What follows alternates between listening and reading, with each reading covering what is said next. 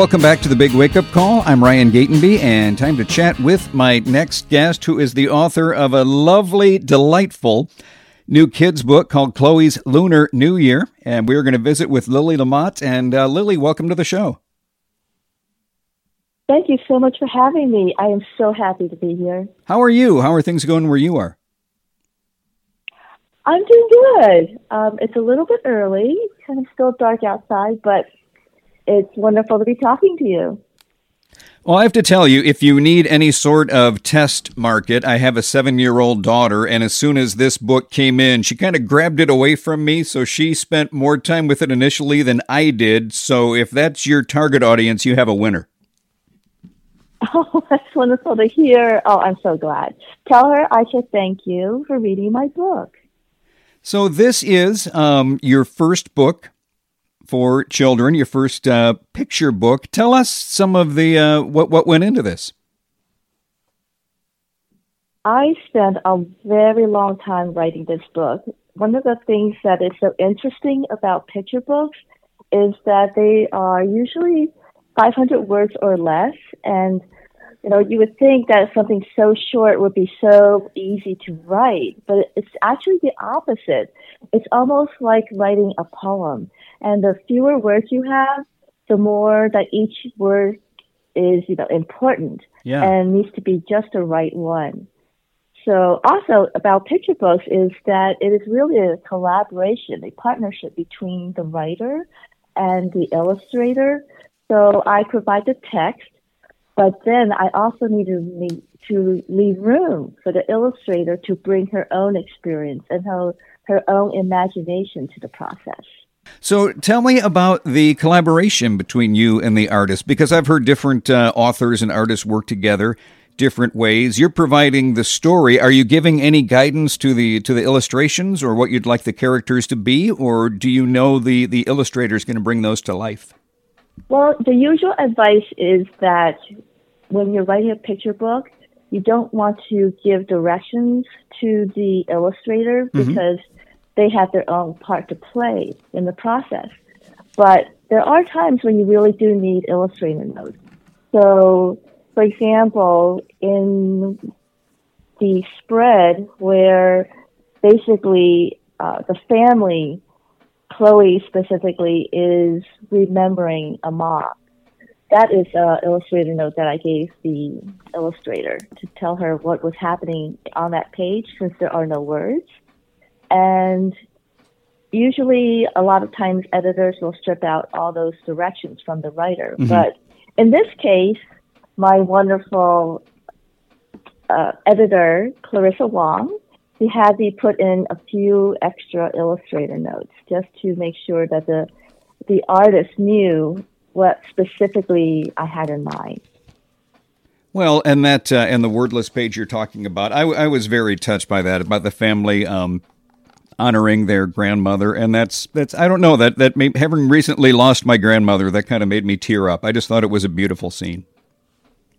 Oh, I'm so sorry. I, so I part of the um, part of Chloe's Lunar New Year is that you know we have all these loved ones, right? And as long as we hold them in our hearts, we they are still with us.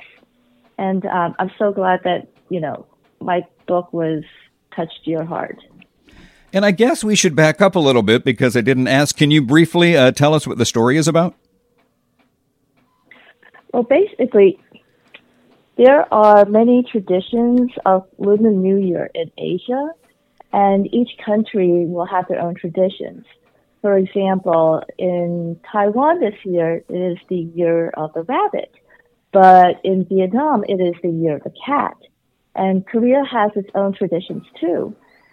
So in Chloe's Lunar New Year, I am talking about reunion dinner, which happens on Lunar New Year's Eve. And basically, the whole family from uh, it's not, you know, doesn't really depend on where they are. They will come, and everyone gathers to to celebrate the brand new year. And it's a time of feasting and of uh, coming together and it's just a wonderful holiday that way. So in Chloe's Lunar New Year, it is Lunar New Year's Eve, and they're getting ready for reunion dinner. So one of the things they do is, you know, they clean out the house to make sure that, you know, uh, it's nice and clean and you want to get rid of some of the worn things. And that gives room for new prosperity and luck and all sorts of wonderful things to come into your home in the new year.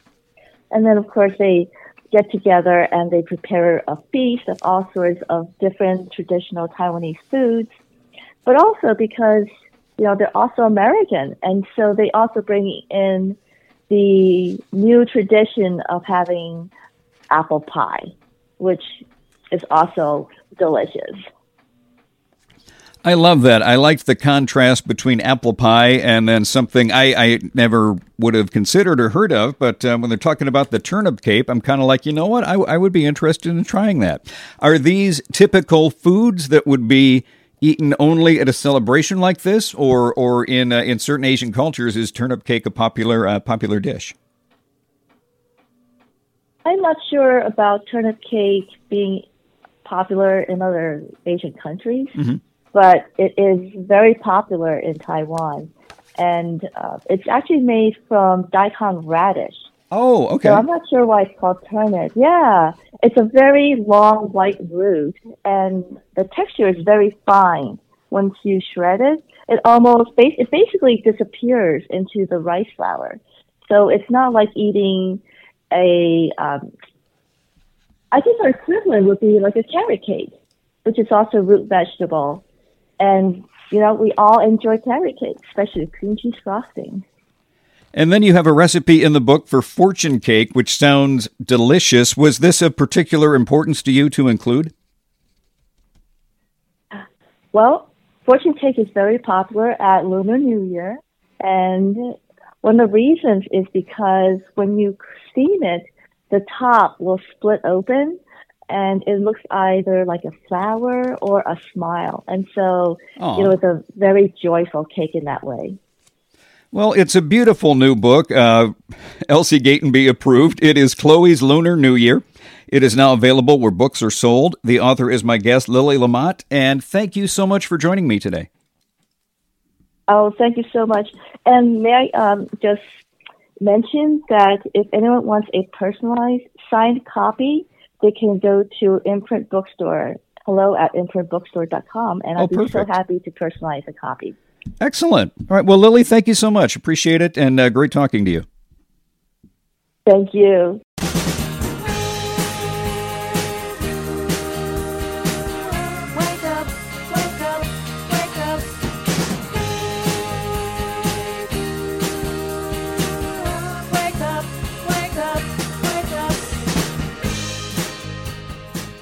And welcome back to the show. I'm Ryan Gatenby, and time to chat with my next guest. You know, millions of kids have grown up with the Brain Quest series of books. Now there is a My First Brain Quest series for babies and toddlers, which is a fantastic idea. And uh, joining me to talk about it, we have the editorial director of educational resources at Workman. We're going to visit with Karen Edwards. Karen, good morning. Welcome to the show. Good morning, Ryan. Thank you for having me. This is such a, great idea to have these out for babies and toddlers. I have older sons who are graduated from college now, which it's hard to believe. And I know at some point uh, in their development, they were using Brain Quest books. Introducing these for babies and toddlers, what kind of development goes into that? Because that has to be a different sort of process, obviously, than, than uh, developing it for older kids. Yes, um, a process for older kids um, basically requires us working with teachers and and thinking about standards and what the classroom experience is. Now, the My First Brain Quest books are for children ages zero through four, so they're not in a classroom. And what we have to do is think about um, early childhood development.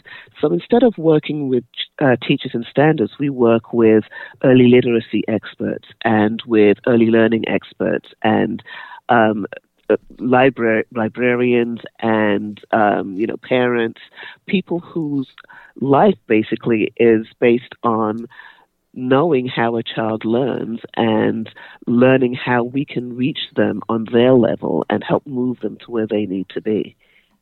I think there's something about a board book, especially one as as fun and beautifully illustrated as these. Just as a parent, I don't know, maybe it takes me back to when when my kids were younger. But then I think there's also a universal appeal because my daughter is almost 8 my youngest, she saw these come in and, and, and grabbed the books and she was delighted with them. And, and I think part of it is she's proud of herself that she's learned everything here and has moved on. Yeah, they're very engaging and appealing to the eye, and I'm, I'm so glad that your daughter gave her a stamp of approval. Um, it's it is a mark of of um, you know of, of pride to be able to read all the way through a book, you know, and maybe find things in a book that somebody younger might not be able to relate to, or catch onto certain humorous um, illustrations in right. a book that might be um, geared towards the older kids than to the younger. One thing I noticed in the series, and and I don't think this was, you know, when when my older kids were were growing up with board books, I didn't see such a commitment to diversity in the illustrations, and it's nice to have uh, more people represented. Yes, I think one of the important things that kids need is is to see themselves on the page, to right. see their families on the page, to see where they live on the page. Um, it's it's always um, encouraging to have to you know your life to have you reflected back at you as you're reading, and it also broadens the experience of the child. Um, who who is traditionally on the page, they're seeing things that they might not usually see, and that just makes the world a better place. And in addition to that, I just notice how things are improving in in children's books that there are more uh, girl characters. The girls are featured more in different kinds of stories because I say my daughter's almost eight. I want her to grow up knowing there are limitless possibilities and she can achieve anything she wants. Exactly, exactly. We want to portray a balance and we want we definitely want kids to know that they can be anything they want and represent them especially in non-traditional roles like in STEM roles or doing things Right. that traditionally had been kind of earmarked for boys or for or show boys in situations that were traditionally earmarked for um, for girls just to show that they can define their own limitations they can reach whatever you know milestones they want and it won't be based on gender Now, you talk about developing these with an, an early childhood education focus. Once once they are developed or in development, are these tested on kids? Are, are they kind of shown? Did you have like a kid parent sort of focus group or anything like that? We definitely show them to children and to parents and have them read by children and parents and gather feedback.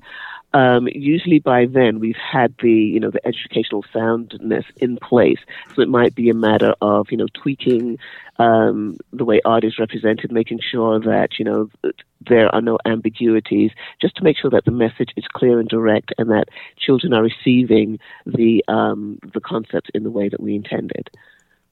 Well, I want to talk about the the books in the series, and and one of them I have here was was my daughter's favorite, which is uh, my first Brain Quest First Word Science Around Us, a question and answer book. And and by the way, there's a a rocket ship going, presumably to to some place with a mouse in the window. So right away, you've got the kids involved. Um, this is a great way to introduce kids to science. Is that your aim? Just to kind of get in on a basic level and say, look, kids, science is all around us. Exactly. Science is, is science should be demystified, and we what we wanted to avoid was having kids go into preschool and um, kindergarten and being faced with science and think that this is something that is complex. Yeah. We wanted to bring science down to the children's level, let it meet them where they are, and have them identify science in their lives. It's a part of their life. How does it work in the doctor's office? How does it work in the kitchen? You know, how do we keep food cold? How do we keep food hot? Um, what types of food are nutritious on that basic level. And on the playground, how do things move? How do you move when you're sliding down the slide or swinging on the swing? Um, so all of that is science, and all of that. Um, all of these are situations that kids can relate to. So if we introduce science on that level, then it really makes it something that kids can personalize and and feel is accessible to them. Now, see, now I just recall, and I went to grade school in the 80s, I just remember feeling like when you talked about science and we had our little science class, you know, it was experiments and, and beakers in test tubes. I don't feel like we were really yes. taught the, the, uh, practical science or the everyday uses of science. That seems like that's something that has developed since then because I would have enjoyed it so much more. Absolutely. And the earlier you introduce it, the more natural it seems to you. And then the other one I have here, and of course you have to have um, an ABC book, but this isn't just you know, okay, this is it. F is for Fox and such and such. But then you're getting kids to develop it. Like, okay, you have uh, roosters ride the rails, but then asking questions. What sound does a rooster make? Can you count what's on the page? What else begins with that? The ABC books are nice, but I like how Brain Quest just goes a little bit further, gets the kids uh, more engaged as they're learning the alphabet. Exactly. Um, it's it's this feature is, is a great feature, in, and it appears in all of our board books. Um, each page in the board books feature a panel of targeted questions that encourage interactive reading, and these questions support the parent and the caregiver in helping the child to interact with the content on the, on the page in a deeper way.